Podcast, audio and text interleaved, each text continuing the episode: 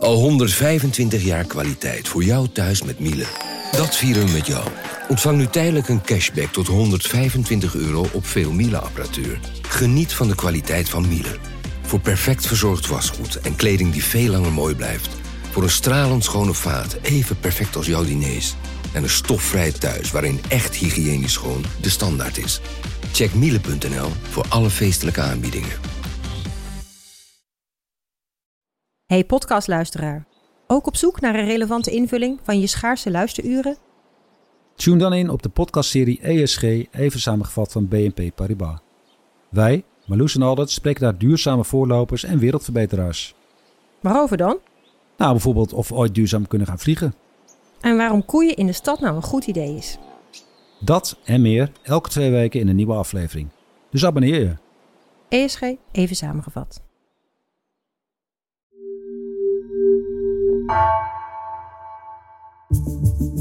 Vanaf de redactie van NRC het verhaal van vandaag. Mijn naam is Floor Boon.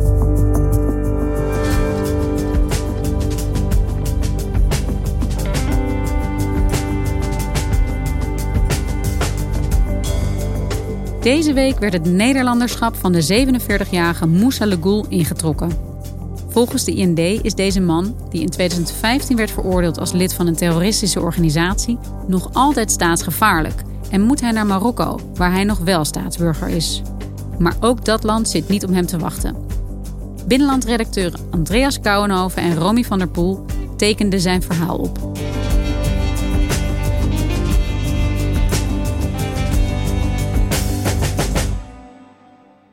In 2014 wordt het kalifaat in Syrië uitgeroepen. En dat leidt er in de Haagse Schilderswijk toe dat een groepje radicale moslims de straat op gaat. Ze gaan wapperen met vlaggen, die dan op dat moment ook door IS worden gebruikt. Uh, ze schreeuwen leuzen tegen Amerika. Ze prijzen Bin Laden. Ze feliciteren IS met haar kalifaat. En een van de gezichten van die groep is een uh, al wat oudere man, klein van stuk, uh, met een baardje. En dat is Moussa Lungoul. Een man die zijn hele leven al in de Schilderswijk woont. Hij is een van de uh, figuren binnen, binnen dat groepje dat daar op straat staat. En dat jongeren probeert te ronselen voor de strijd in Syrië. En vier weken geleden kreeg deze Moussa van de IND te horen dat zijn Nederlandse nationaliteit wordt ingetrokken. En hij moest binnen vier weken Nederland verlaten. Na 47 jaar word je gewoon het land uitgeschopt. Van jij bent niet meer welkom. Uh, samen met mijn collega Romy van der Poel heb ik hem opgezocht. Omdat recent zijn Nederlanderschap is, is ingetrokken. Die dag was gisteren. En sindsdien is hij dus nu illegaal in zijn huis. En uh, heeft geen recht meer op uh, uitkering en zorg. Alleen, hij zal niet weggaan uit Nederland. Wat heeft Marokko met mij te maken? Jullie willen dat ik het land uitga? Nou, wat moet ik gaan dan? Andreas, jij hebt uh, deze Moussa Legoul uitgebreid gesproken. Wat is zijn verhaal? Ja, deze uh, Moussa Legoul is dus uh, 47 jaar en uh, is geboren in Nederland. Heeft Marokkaanse ouders. En hij heeft een verleden in de Schilderswijk, waar hij vrij moeilijke jeugd had. Een mislukte carrière in de muziek als rapper. En ja, daar wil hij nu ook niet meer uh, aan herinnerd worden. Want na zijn roerige leven is hij heel erg religieus geworden. En zo kwam hij uiteindelijk terecht in een netwerk van vrij radicale moslims in Den Haag. En wat is het precies voor een groep? Ja, dat netwerk uh, ontstond eigenlijk in de periode waarin er dus in Syrië een burgeroorlog aan de gang was. En veel mensen uit Europa ook daarheen vertrokken om de wapens op te nemen tegen Assad. Zo'n 100 Nederlandse moslims vechten op dit moment mee in het buitenland, vooral in Syrië. Daar vechten ze met een terreurorganisatie die een islamitische staat wil vestigen. Nederland is met zijn 100 jihadisten een van de grote leveranciers van Europese strijders. Het is dus een groep zoals je in die tijd eigenlijk in, in heel Nederland kwam dat op. Dat was echt een beweging van honderden radicale uh, jongeren die opeens in Syrië het, uh, een gedroomde islamitische helstaat zagen ontstaan. En daar allemaal eh, wel eh, interesse in hadden. En in Den Haag eh, bestond dat groepje dus ook uit soms hele jonge jongens. Maar dus ook hele oude jongens, zoals zo'n Moussa. Die ook met vrij veel andere problemen daarnaast kampt. Dus er zijn veel schulden, werkloosheid, psychische klachten ook, suikerziekte. Dus het is een jongen met veel problemen. En die komt dan ook in zo'n groepje terecht. En wat deed deze groep om zichzelf te profileren en om ja, aanhang te genereren voor wat zij belangrijk vonden?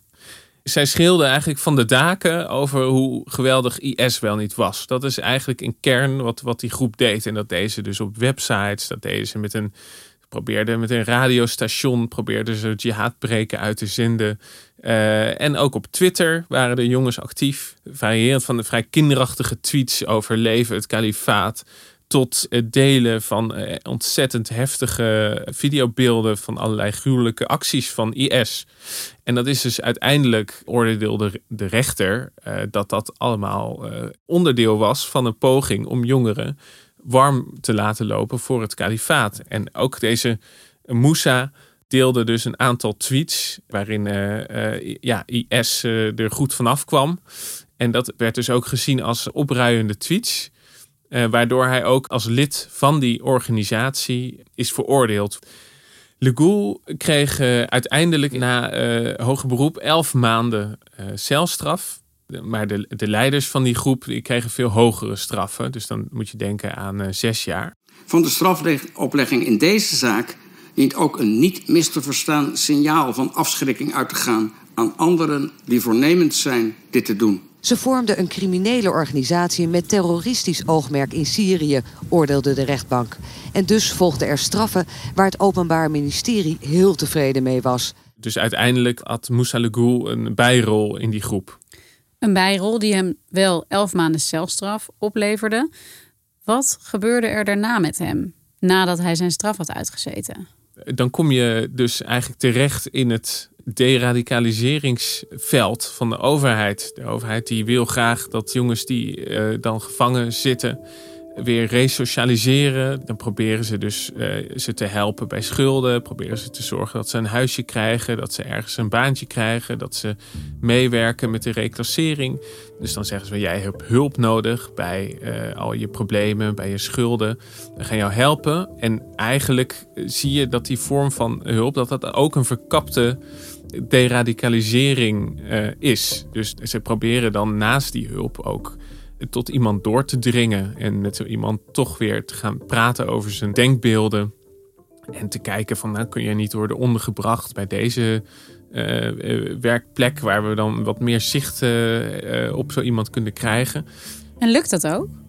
Bij een groot deel van deze mannen, krijgt, mannen en vrouwen eigenlijk... krijgt de overheid daar niet echt grip op ze praten soms gewoon een beetje mee met de hulpverleners en zeggen van ja, maar ja, ik, ik uh, blijf toch wel mijn vrienden zien. Of ze blijven gewoon in hun oude netwerk zitten. En de overheid is daar eigenlijk uh, onmachtig in om dat uh, goed stuk te spelen. We hebben Moussa zelf opgezocht en dan merk je toch ook wel dat hij nog ja, vrij radicale denkbeelden op nahoudt. Democratie is een geloof. Je kan niet zeggen het is geen geloof omdat jij volgt die wet. Als jij een christen bent, dan volg je die wet van Jezus en noem maar op. Begrijp je? Dus elke geloof volgt die bepaalde wet. En de islam, niet alle moslims, bepaalde eh, moslims, die accepteren dat niet. Is de enige geloof die niet akkoord gaat met een ander geloof. De rest van de geloven hebben allemaal democratie uh, geoorloofd. Wat is jouw geloof dan waard nog? Je ziet dus dat hij nog heel radicaal is. Hij neemt ook bijvoorbeeld van, van IS nog steeds geen afstand, waar andere voormalige IS-sympathisanten inmiddels er een soort houding op nahouden van ja, dat, dat waren toch eh, geen goede moslims. Het is toch verkeerd allemaal gegaan. Maar deze man die wil uh, absoluut nog van geen wijken weten. En die wijst er dan op dat dat zou mogen in Nederland. Hè? De wet verbiedt niets om um, radicale gedachten erop na te houden. Hij uh, zegt ook van ja, ik heb ook helemaal geen boodschap meer aan dat deradicaliseringstraject. Ik heb een keer met uh, reclassering over gehad. Ja. Ik zei als ik afstand zou nemen van mijn ideologie of mijn gedachtegoed of weet ik voor allemaal. Zou jullie mij met rust laten? Ze zeiden ja, maar met bepaalde voorwaarden. Daar ga ik niet mee akkoord. En dan zie je dus eigenlijk dat hij dus eind vorig jaar daarmee is gestopt. Dat daarna de IND om de hoek komt kijken. En die zegt, we gaan uh, uh, jouw nationaliteit afpakken. Dus de IND zegt, wij nemen jouw Nederlanderschap in. Mag dat zomaar? Nou, de, er is uh, in ieder geval een wet die zegt dat je van onherroepelijke terrorisme veroordeelde zou je het Nederlanderschap mogen afpakken als zij ook nog een andere nationaliteit hebben. Altijd. Nou, daar moet de rechter eh, nog even heel goed naar gaan kijken.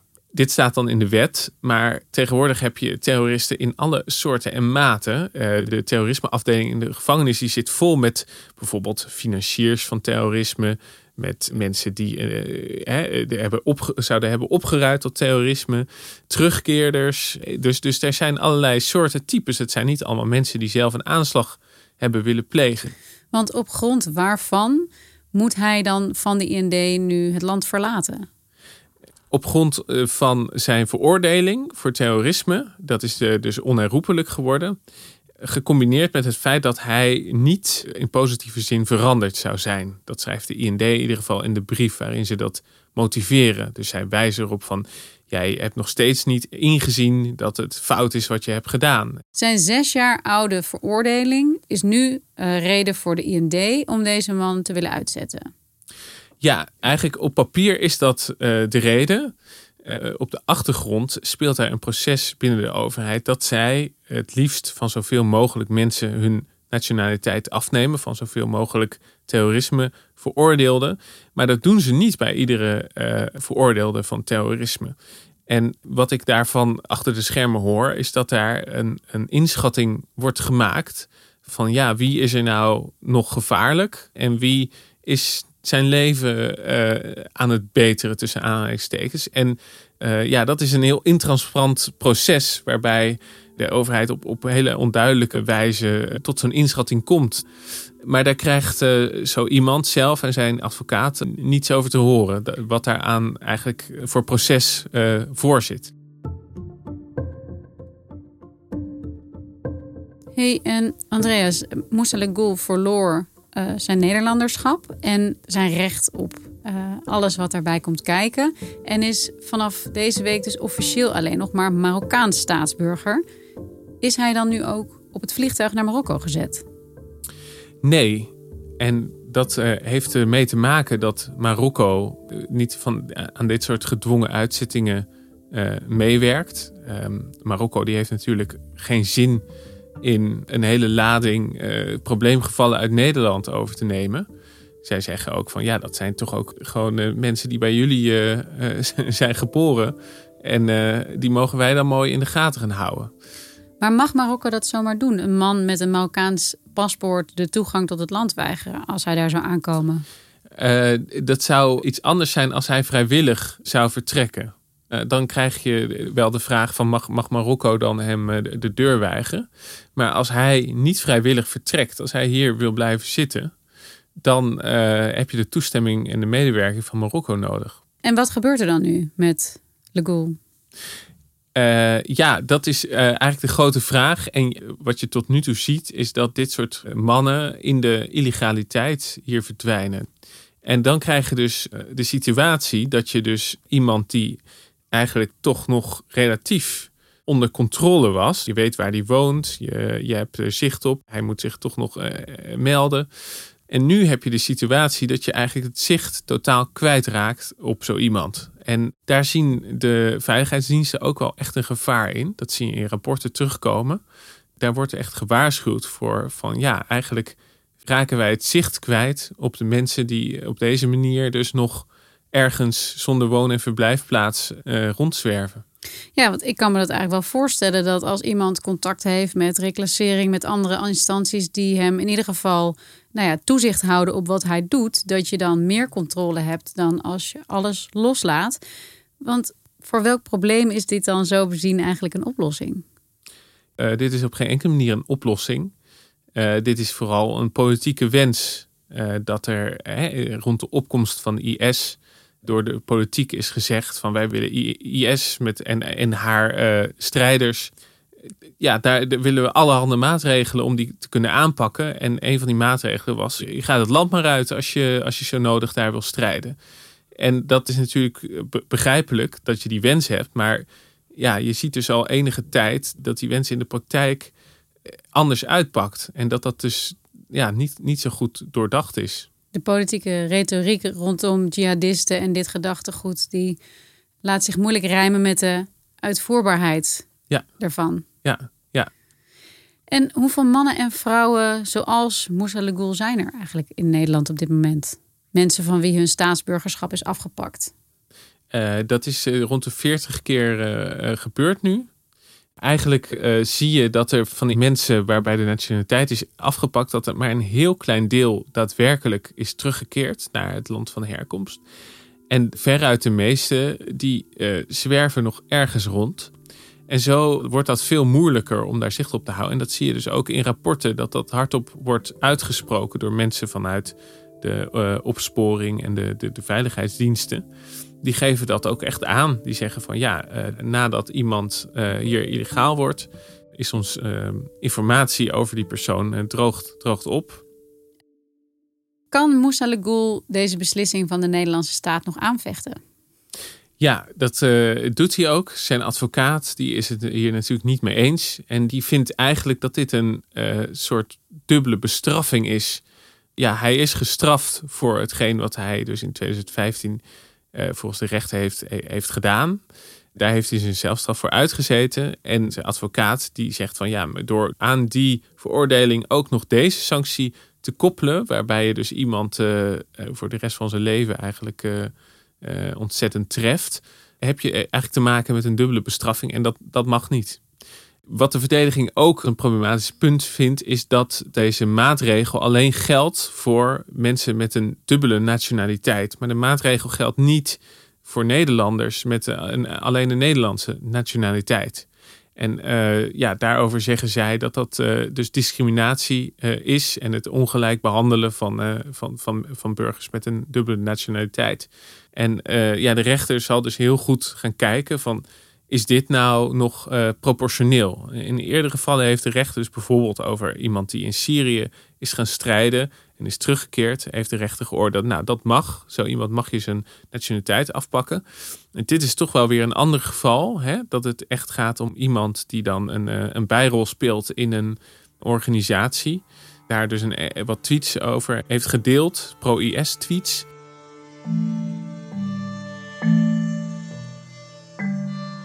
Jullie hebben Moussa Legoul gesproken. Hij zit nu alleen nog maar met zijn Marokkaanse staatsburgerschap. Zijn Nederlands is ingetrokken. Hoe staat hij er nu in? Hoe kijkt hij hier tegenaan? Wat wij aantroffen was dat er eigenlijk, eh, hij alleen maar uh, bozer en gefrustreerder uh, is geworden van deze maatregel. En waardoor je ook misschien wel kunt afvragen van nou, wordt zo iemand hier niet juist gevaarlijker door? Dat, dat, dat je iemand die, die al weinig te verliezen heeft, nog extra triggert. Dan denk ik van, ik ben een gevaar van Nederland. Maar iemand die gevaarlijk is, ga je dan de hele tijd pushen? Ga je hem de hele tijd prikken? Of uh, het vuur aansteken? Ja, want uiteindelijk wil de Nederlandse staat hiermee voorkomen dat uh, deze man, die in ieder geval in de ogen van de Nederlandse overheid ook staatsgevaarlijk is, uh, dat hij hier niets raars doet, dat hij geen aanslag pleegt, dat hij zijn radicale ideeën niet overbrengt. Wat is jullie indruk daarvan? Ja, dat weet je natuurlijk nooit. Het viel ons wel op dat hij bijvoorbeeld geen antwoord wilde geven op de vraag of hij nu van plan zou zijn om een aanslag te gaan plegen. Dit leek ons toch een voor de hand liggende vraag. En zijn vrouw ook, die haastte zich om te zeggen dat het absoluut niet het geval was. Maar zelf zei hij van ja, daar kan ik toch geen antwoord op geven. Ik, ik, ik weet nog, ik heb nog geen plannen. Het is een moeilijke inschatting. Maar eh, wat duidelijk is, is dat hij in ieder geval ontzettend boos is op de overheid. En vanuit zijn gedachtegoed eh, de mogelijkheid tot, een, eh, tot het plegen van een aanslag niet, daar geen afstand van wilde nemen. En uiteindelijk loopt een man als Moussa Legoul met alles wat hij heeft meegemaakt straks rond in de illegaliteit zonder dat Nederland eigenlijk nog echt grip op hem heeft. Ja, zonder dat ze nog zicht uh, op hem hebben. Tenminste, daar moeten ze heel veel moeite straks voor doen. En uh, dat is eigenlijk het gevolg van, van zo'n maatregel, die juist uh, de veiligheid zou moeten vergroten. Maar in dit geval kun je afvragen of dat het geval is. Dankjewel, Andreas. Geen dank.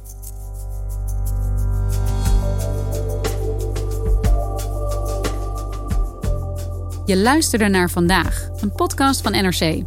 Eén verhaal, elke dag. Deze aflevering werd gemaakt door Felicia Alberding, Iris Verhulstonk en Misha van Waterschoot. Dit was vandaag. Morgen weer.